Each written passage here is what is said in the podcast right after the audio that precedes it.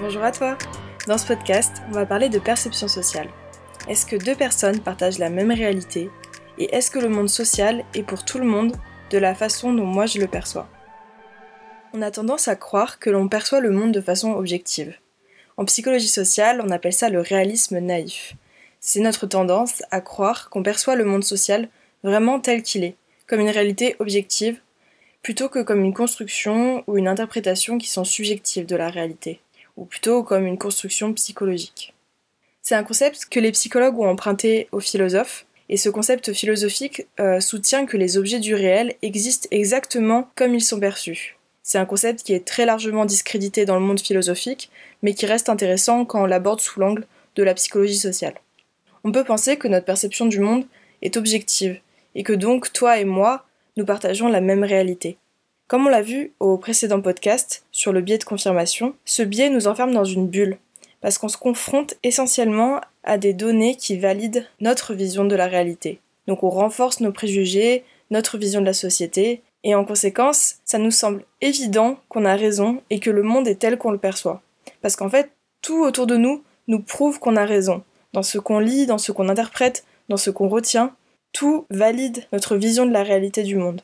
Donc ce biais va nous fournir un excès de confiance vis-à-vis de nos croyances sur le monde. C'est ce qui prépare le terrain pour du réalisme naïf, c'est-à-dire croire que ma perception est la réalité, que je sais objectivement ce qui est bien, ce qui est vrai, ce qui est juste. Pourtant, un des enseignements fondamentaux de la psychologie est que la perception est une construction subjective du monde. Nos perceptions sont énormément influencées par ce qui se passe en nous, notamment nos pensées, nos expériences passées, euh, le contexte dans lequel on se trouve, par exemple si on est en train de passer une mauvaise journée, on va percevoir les choses un peu différemment. Aussi ce sur quoi on focalise notre attention. Pour illustrer ce point, je peux vous parler d'une expérience qui s'appelle le gorille invisible, euh, qui montre que même si on pense euh, voir le monde tel qu'il est, on loupe énormément de choses en fait dans notre perception. Euh, je mettrai le lien de la vidéo de cette expérience dans la description. Euh, mais pour ceux qui ne vont pas euh, la voir, en fait, il s'agit d'une expérience dans laquelle différentes personnes s'échangent des ballons de basket et il faut compter le nombre de, de, passes qui se sont faites. Et en fait, on est tellement omnubilé par cette action que on ne voit même pas un gorille passer devant l'écran entre les différents joueurs. La première fois que j'avais vu cette vidéo, j'ai vraiment, vraiment pas vu ce gorille et c'est aberrant parce qu'il est vraiment pas discret. Une autre chose qui peut influencer nos perceptions, c'est nos motivations. On a tendance à voir ce qu'on veut voir et ne pas voir ce qu'on ne veut pas voir.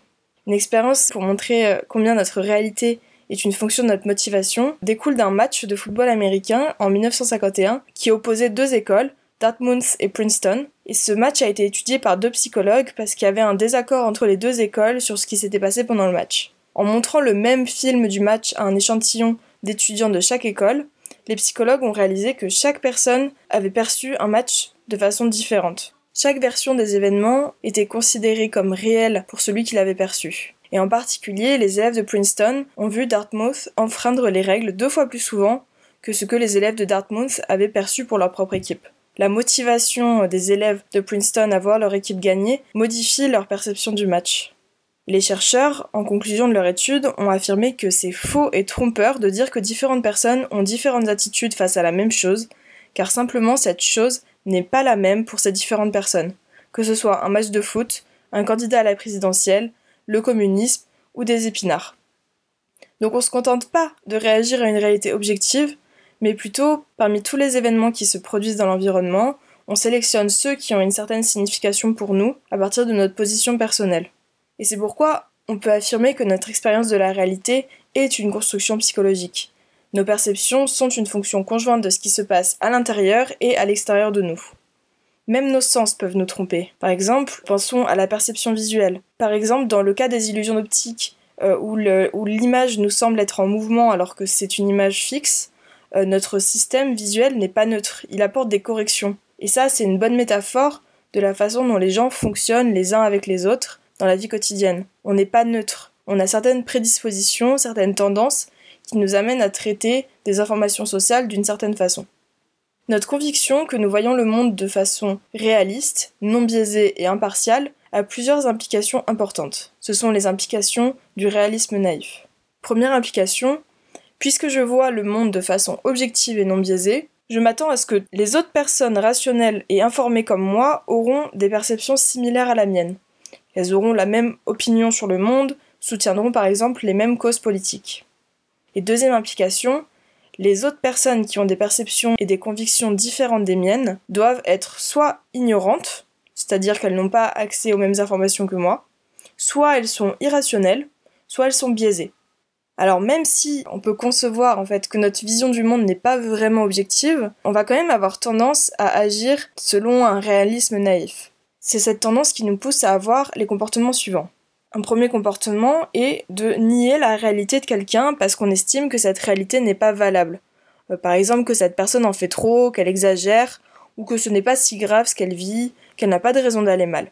En fait, j'observe sa réalité et je vois que dans mon système de croyance, dans ma réalité, sa réalité à elle, telle qu'elle me la communique, euh, elle n'est pas valable. Ce qui peut amener à nier la souffrance d'une minorité, ou alors ça peut amener euh, la plupart des gens à avoir un gros manque de compréhension vis-à-vis de certaines maladies mentales, dépression et autres troubles. Parce qu'on ne peut pas les voir concrètement, donc il faut se fier à ce que l'autre nous dit de sa réalité. On a beaucoup de mal à se mettre à la place de quelqu'un qui souffre, souvent parce qu'on regarde ce qu'on pense être sa réalité objective, on la regarde avec nos filtres personnels, et on n'arrive pas à concevoir que cette personne puisse souffrir. On se dit, si moi j'avais tout ce qu'elle avait, euh, je ne serais pas malheureux, donc elle exagère, elle cherche de l'attention, ou alors elle ne souffre pas vraiment. Donc j'estime que la réalité de cette personne qui souffre n'est pas valable, parce que selon mes filtres de ma réalité, cette souffrance n'est pas légitime.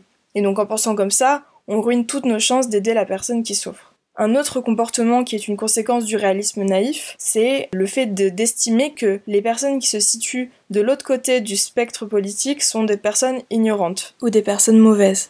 On a vu dans l'épisode précédent sur le biais de confirmation euh, que même si on pourrait croire que les républicains euh, sont plus climato-sceptiques que les démocrates parce qu'ils sont moins éduqués, en réalité ce n'est pas le cas. En fait, plus euh, on a des connaissances scientifiques sur le sujet, plus on va avoir un avis tranché, soit en faveur, soit en défaveur de cette affirmation. Et selon leur niveau de connaissances scientifiques, ils vont se polariser euh, de façon conjointe à l'avis en général de leur euh, mouvement politique.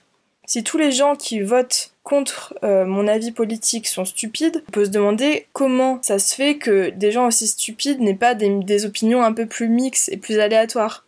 Parce qu'en général, on se situe sur un côté du débat si on donne un ou deux avis euh, sur euh, des, sujets de société, on peut en général totalement prédire la suite de nos réponses sur les autres sujets de société.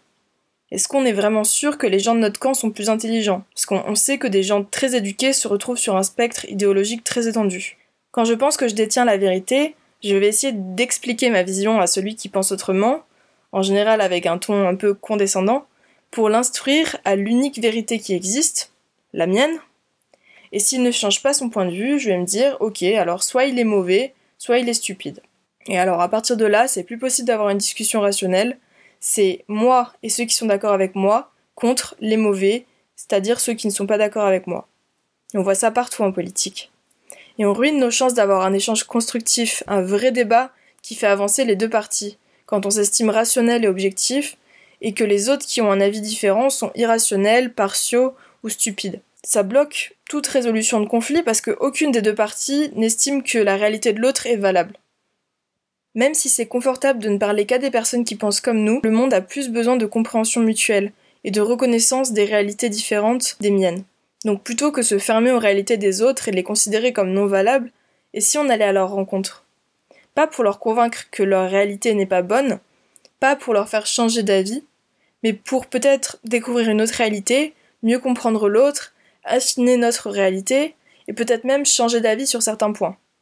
Tous les arguments du camp opposé ne peuvent pas être mauvais, sinon il n'y aurait pas autant de gens dans le camp opposé. Alors concrètement, ce qu'on peut faire, c'est essayer de rencontrer des gens qui ont des points de vue différents, discuter avec eux et prendre au sérieux leur point de vue, vraiment. Mais le problème, c'est qu'on a tendance à traîner avec des gens qui pensent comme nous. Et un deuxième problème, c'est que quand on rencontre quelqu'un qui pense différemment, on va vouloir mettre toute notre énergie pour essayer de les convaincre. Mais je pense que il ne faut pas qu'on s'identifie à nos croyances. Quand on parle de politique ou d'un autre sujet sur lequel notre réalité est différente de celle de l'autre, ce n'est pas nous qui sommes en jeu, ce n'est pas notre personne, mais c'est notre opinion, notre croyance. Et elle, elle peut changer, et ça ne changera en rien la valeur de qui vous êtes. Et si c'est pas possible de rencontrer des personnes qui ont des points de vue différents, on peut essayer d'imaginer les points de vue adverses. Si je crois énormément en A et que je ne trouve personne qui pense B, alors je vais essayer d'avoir dans ma tête une conversation avec eux. Essayer de trouver des vrais arguments contradictoires avec ce qu'on pense. Et le faire avec une vraie ouverture d'esprit. Le faire vraiment dans une démarche de je veux essayer de comprendre l'autre, pas pour le convaincre, pas pour me prouver que oui, effectivement, il est bête, mais pour comprendre ce qui pousse ces gens à penser ça. Et me demander, moi, qu'est-ce qui me pousse à penser ce que je pense? Qu'est-ce qui me pousse à avoir cette vision de la réalité? Voilà pour ce podcast. Rappelons-nous que l'autre perçoit et vit une autre réalité que la nôtre, avant de le juger sévèrement d'ignorant, d'irrationnel ou de biaisé. Ouvrons-nous à cette réalité, car ce n'est pas en la niant qu'on pourra aider cette personne, la comprendre, ou même encore lui faire changer sa façon de voir les choses. J'espère que ce podcast t'aura plu. Si c'est le cas, je t'invite à mettre 5 étoiles sur Apple Podcast ou à le partager et je te dis à bientôt pour un prochain podcast.